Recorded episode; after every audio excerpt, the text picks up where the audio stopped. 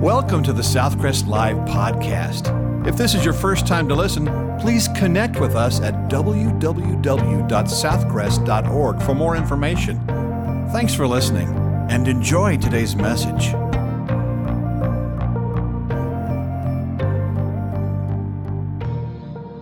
Question Do you ever get irritated? Ever get frustrated?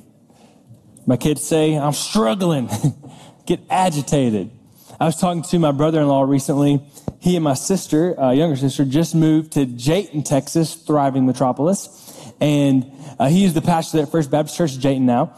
But he, you know, I guess a week after they moved there, uh, big storm hit. So you remember tragedy, the, storm that hit Matador. But then part of that storm moved, I guess, south into Jayton, and it was pretty bad. All the windows on both of their cars were uh, knocked out during that storm.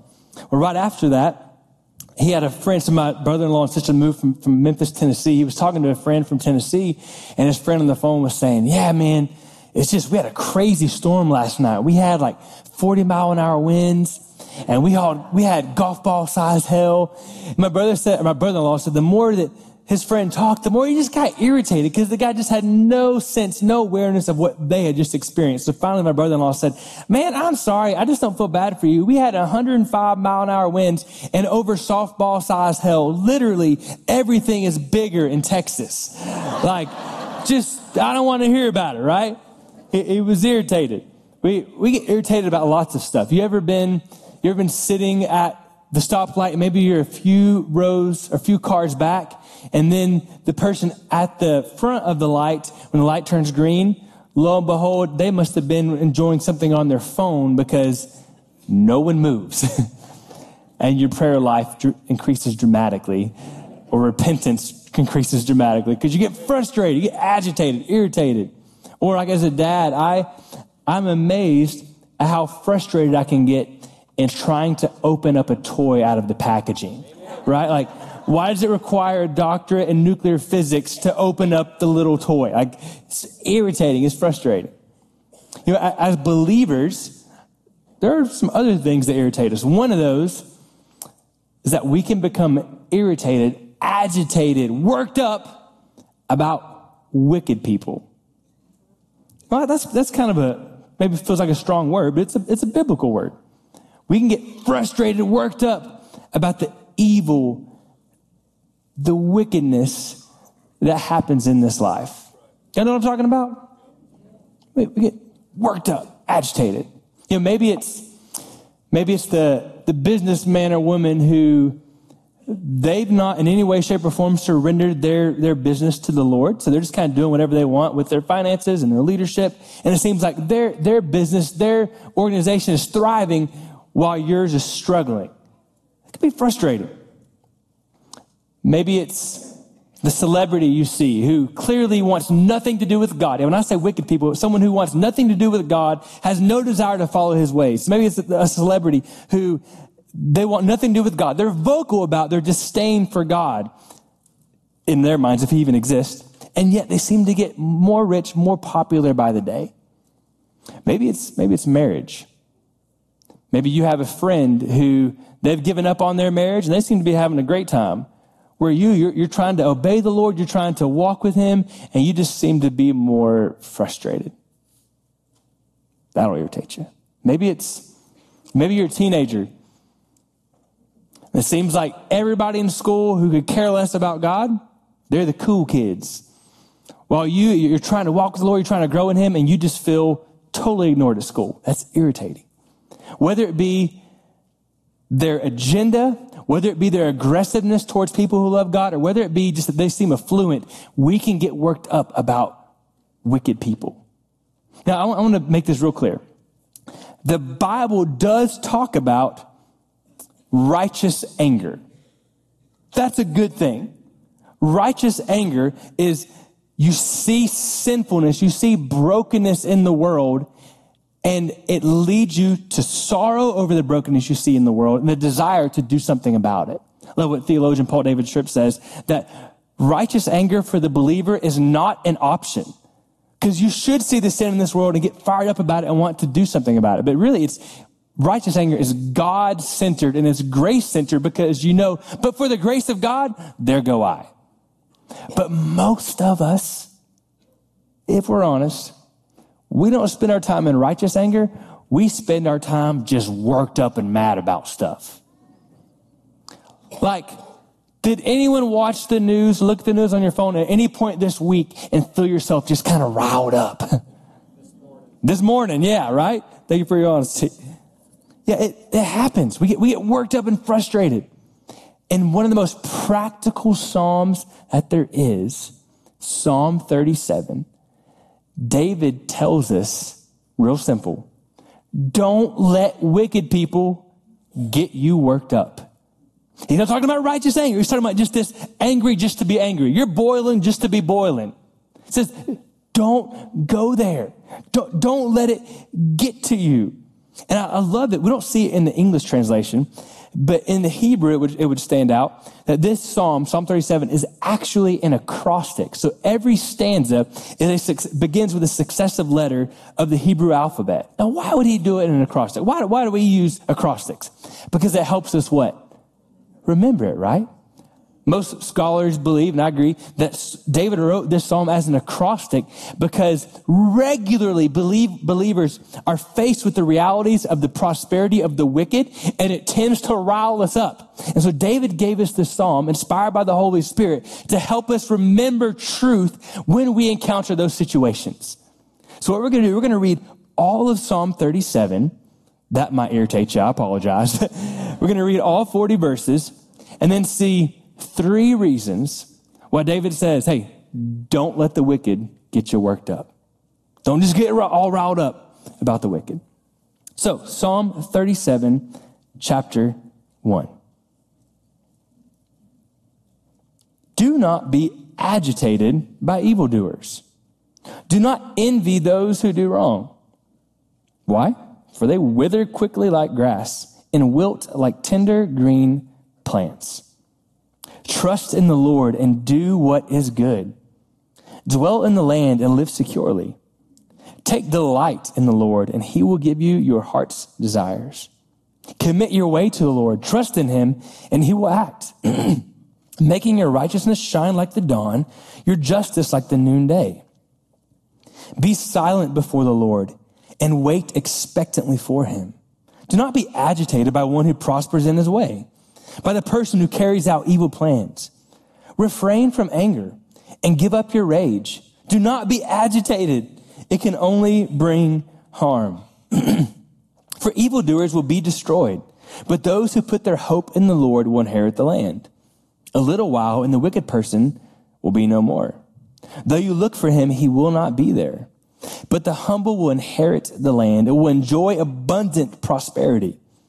The wicked person schemes against the righteous and gnashes his teeth at him. But the Lord laughs at him because he sees that his day is coming. The wicked have drawn the sword and strung the bow to bring down the poor and needy and to slaughter those whose way is upright. Their swords will enter their own hearts and their bows will be broken. The little that the righteous person has is better than the abundance of many wicked people. For the arms of the wicked will be broken, but the Lord supports the righteous. The Lord watches over the blameless all their days, and their inheritance will last forever. They will not be disgraced in times of adversity. They will be satisfied in days of hunger. But the wicked will perish. The Lord's enemies, like the glory of the pastures, will fade away. They will fade away like smoke. The wicked person borrows and does not repay, but the righteous one is gracious in giving. Those who are blessed by the Lord will inherit the land, but those cursed by him will be destroyed. A person's steps are established by the Lord, and he takes pleasure in his way. Though he falls, he will not be overwhelmed, because the Lord supports him with his hand. I have been young, and now I am old. Yet I have not seen the righteous abandoned or his children begging for bread. He is always generous, always lending, and his children are a blessing. Turn away from evil. Do what is good and settle permanently. For the Lord loves justice and will not abandon his faithful ones. They are kept safe forever. But the children of the wicked will be destroyed. The righteous will inherit the land and dwell in it permanently. The mouth of the righteous utters wisdom. His tongue speaks what is just. The instruction of his God is in his heart. His steps do not falter. The wicked one lies in wait for the righteous and intends to kill him. The Lord will not leave him in the power of the wicked one or allow him to be condemned when he is judged. Wait for the Lord and keep his way, and he will exalt you to inherit the land. You will watch when the wicked are destroyed. I've seen a wicked, violent person, well rooted like a flourishing native tree. Then I passed by and noticed he was gone. I searched for him, but he could not be found. Watch the blameless and observe the upright, for the person of peace will have a future, but transgressors will all be eliminated. The future of the wicked will be destroyed. The salvation of the righteous is from the Lord, their refuge in a time of distress. The Lord helps and delivers them. He will deliver them from the wicked and will save them because they have taken refuge in him. Don't let the wicked get you worked up. Here's why. A lot of great things there. We're going to boil it down to three big things. Number one, the riches of the wicked won't last. It's not going to last. Riches, yes, monetarily, money, the riches, but also power. Doesn't it seem like so often the, people who want nothing to do with the Lord, they're the ones that somehow attain power around our world.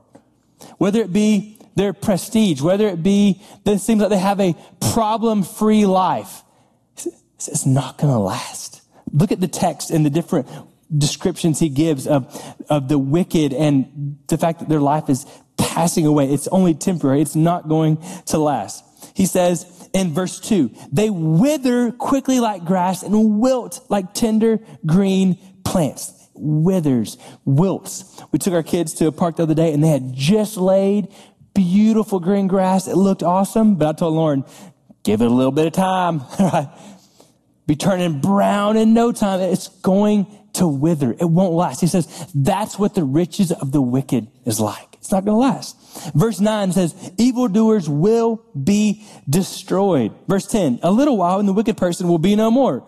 Though you look for him, he won't be there. It's transient. It's passing away. Verse 20, the wicked will perish. The Lord's enemies, like the glory of the pastures, will fade away. They will fade away like smoke. And what a picture. It's, it's like smoke. It's just going to fade away. Their affluence, their, their power over you, those things that frustrate you, their agenda they keep pushing forward, it's not going to last. Verse 35. I love this verse. He says, I've seen a wicked, violent person well rooted like a flourishing native tree.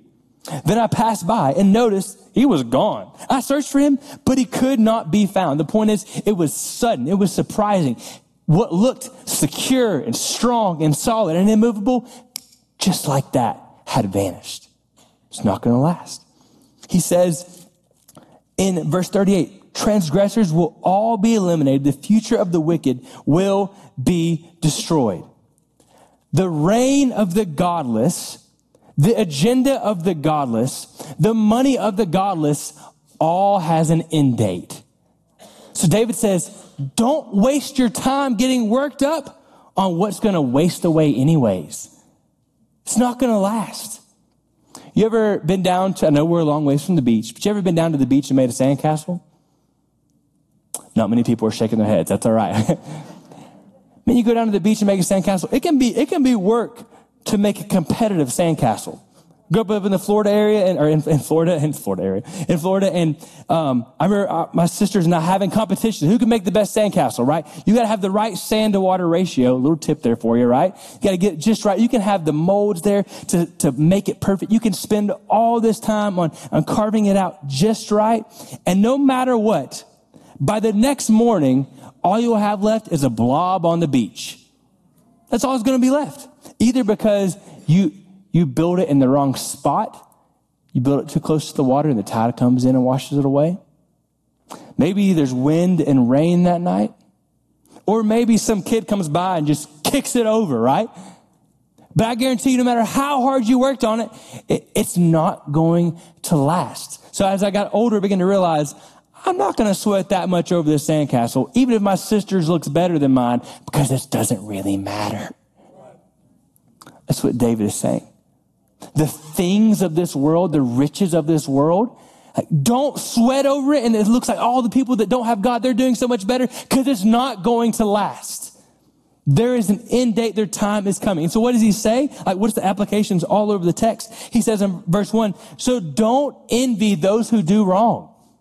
Don't compare and be jealous. Well, maybe you know what? Maybe I shouldn't do things God's way. Maybe I should do things how they're doing it because their life looks better. It's not going to last. So don't envy. Don't compare yourself and what they have and what you have or what you don't have.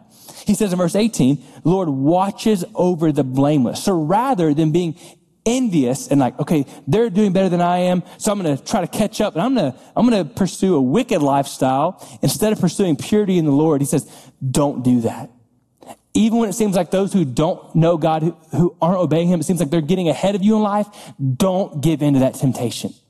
You continue to walk in purity. You continue to walk blamelessly before the Lord, knowing that He is better.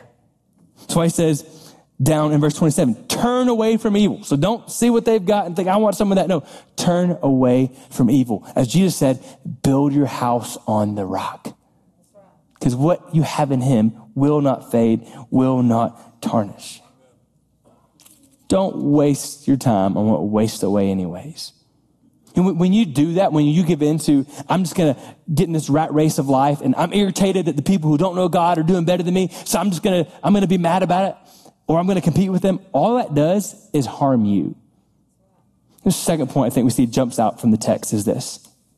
Getting worked up about the wicked only hurts you getting worked up and all frustrated and agitated about those who don't know God and their agenda and their, and their plans and their apparent success, it only hurts you. Now again, remember the difference. There's righteous anger that's God-centric and cares about making a difference in the world, but most of us spend our time just irritated and agitated. It's me-centric, it's worry-centric. He says, don't do that because it only hurts you.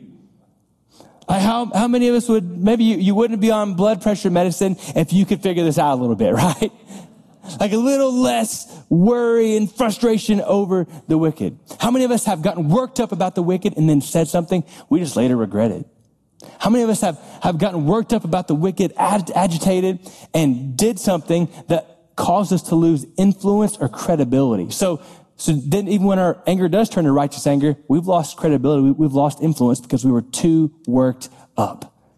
It says it only hurts you. Look at, look at verse 8. He says, refrain from anger and give up your rage. Do not be agitated. It can only bring harm. Verse 14, he says, the wicked have drawn the sword and strung the bow to bring down the poor and needy, to slaughter those whose way is upright. It's very frustrating to say it lightly, but he says, their swords will enter their own hearts and their bows will be broken. God will bring justice. So you don't have to get yourself all in a tizzy because you can know God's in control. I love one of my favorite verses in this passage is back in verses 12 and 13 where he says, the wicked person schemes against the righteous and gnashes his teeth at him. The Lord laughs at him. Not because God doesn't care, not because God isn't just. No, he says, because he sees that his day is coming. So it's not that God, ah, I don't care about, no, he, he, he sees the work of the wicked and he, he just laughs because he knows their end day is coming. And he knows that he is still in control, not them. Think about that, that contrast and how it, it, makes me feel silly. The times I'm watching the news or on social media or whatever, and I get worked up over something that God is actually laughing about.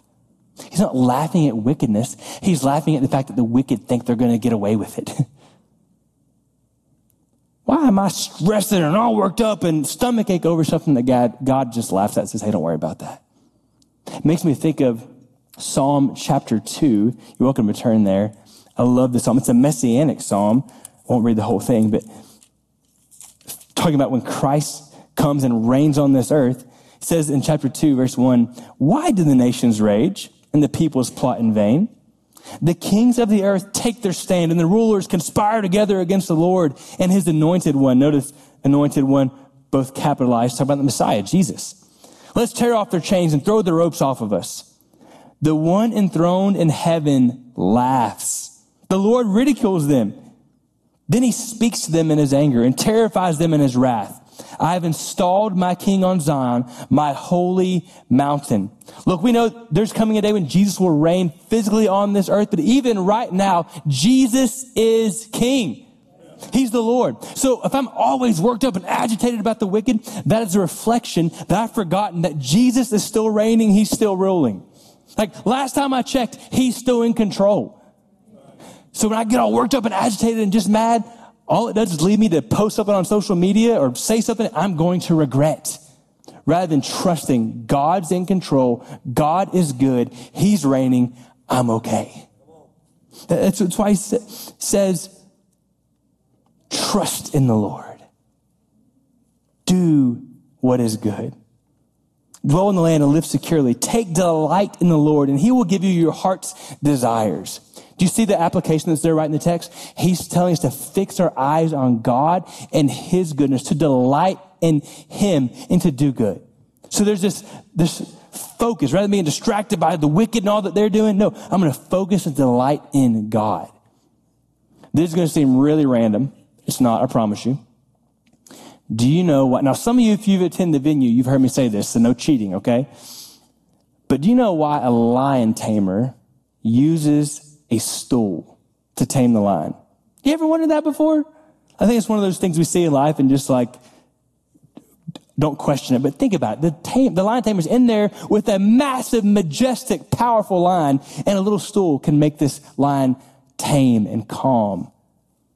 The reason he does it is the lion, when the, when the lion tamer picks up the stool, points all four feet in the face of the lion, the lion tries to focus on every all four feet at one time and becomes distracted. When his focus is fragmented, he becomes weak and tame, and it's almost as if a state of paralysis comes over the line. What was once majestic and powerful is now tame and weak because it's simply distracted.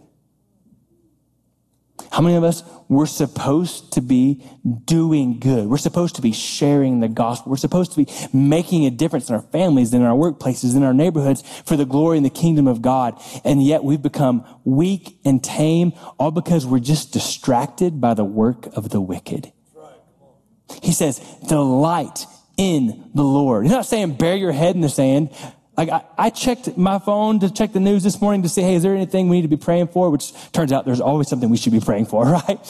Like, but if you're ever checking the news to see like, oh, how's the world doing? It's always broken. So you maybe save yourself a little time. What if you spent less time in the news? I'm not against the news, but less time in the news and more time in the good news of Jesus Christ focusing on Him and His goodness, trusting Him, delighting in Him. It says He will give you your heart's desire. So as I delight in the Lord, I'm going to desire the right things, but that will allow me and lead me to do what is good. Less focus on what they're doing and more focus on God. What are you leading me to do? Because I'm trusting in you. I'm delighting in you, knowing that you are in control. You know, speaking of, of good news, I think that the third point kind of jumps off the pages as we read all 40 verses. And it's this number three of why we shouldn't get all worked up about the wicked. It's because the Lord always has, is, and will take care of his kids. He always has, he is, and he will take care of his kids. So those who have been saved by grace through faith in Jesus, the Lord will take care of you, provide for you, meet your needs. It's not that you will never experience hardship. The Bible's clear on that. Just ask Paul. We're going to experience hardship, but the Lord will always support us and be with us. We can rest in that, rejoice in that. Look at what he says in verse 9. Those who put their hope in the Lord will inherit the land. Verse 11. But the humble will inherit the land and will enjoy abundant prosperity. Verse 16. The little that the righteous person has is better than the abundance of many wicked people. So there's clarity there. He says, the little that one righteous person has, the little bit one person has, is better than the abundance of many wicked people. So line up many people, they have a bunch in their arms. He says, that is actually better than what they have. And he says, why? For the arms of the wicked will be broken, but the Lord supports the righteous. So all these wicked people have all this stuff they're holding together. You know what? When their arms are broken and they don't have the Lord there to support them, they lose it all. You got nothing. You over here with your little bit you have in the Lord is better than all that because the Lord, the God of the universe, holds you in his hands and holds up your arms. Man, he always has, he is, and he will take care of us. Over in verse 23, it says, A person's steps are established by the Lord, and he takes pleasure in his way. Though he falls, he will not be overwhelmed because the Lord supports him with his hand. Verse 28, for the Lord loves justice and will not abandon his faithful ones. They are kept safe forever. Verse 39, the salvation of the righteous is from the Lord, their refuge in a time of distress. The Lord helps and delivers them. He will deliver them from the wicked and will save them because they have taken refuge in him. Again, yes, he always has, is, and will take care of his kids. Now, two lenses we need to remember as we read all of those verses. So there's an Old Testament lens, so to speak, and a New Testament lens. So as David wrote this to the Israelites, yes, literally because of the Old Testament, they were promised land as they walked with the Lord, an inheritance. In the New Testament, through the New Testament lens, we are never promised land in this life, but we're promised something much better. If you read the book of Revelation, we know there's coming a day, Christ will return, new heavens, new earth. We get to be with Jesus forever, where there's no more sin, no more shame, no more sorrows, no more deaths to announce. Jesus will reign perfectly forever. He's saying we get to experience that. That is your promise in Christ Jesus. John 14, Jesus said, I've gone to prepare a place for you, and in my Father's house are many rooms. He's coming back. And we got it pretty good here in Texas, but it's going to be way better when he comes back. he, he has, he is, and he will take care of his kids. You know, you, you look back to someone's history, so to speak, to trust them with your future. Like if you ever, you ever been whitewater rafting as people are gathering up to get in their boats and they're getting in their group You'll hear people ask whoever's going to be their guide. You start to figure out who's going to be in your boat. Ask the guide, hey, so uh, how many times have you been down this river? how, how many times has your boat flipped? Have you ever lost someone? You want to know about their past so you can feel better about your present, right? Have you ever gone in for surgery and some young buck comes walking in, the doctor, you're like, hey, you didn't just graduate, right? Like, you've performed this surgery before.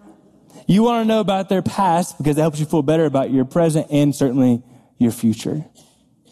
As we think about our future and, and, what we have in the Lord and will He take care of us? Absolutely. We look back to the cross of Jesus Christ and know that without a shadow of doubt, He loves us and will provide every need we have in Him.